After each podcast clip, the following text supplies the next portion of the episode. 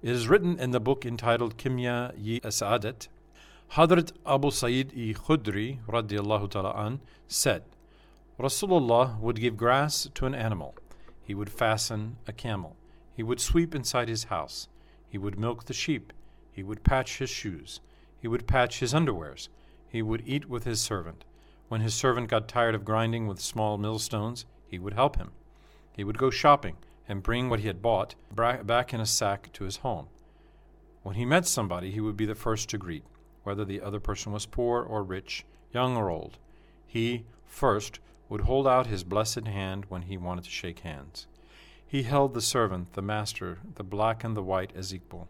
He would go wherever he was invited, no matter who invited him.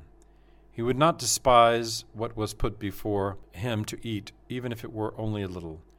He would not reserve meals from evening to morning or from morning to evening. He was good natured. He liked to do favors. He established friendly relations with everybody. He was affable and he spoke pleasantly. Uh, he wouldn't grin as he spoke. He would look sorry, but he would not frown.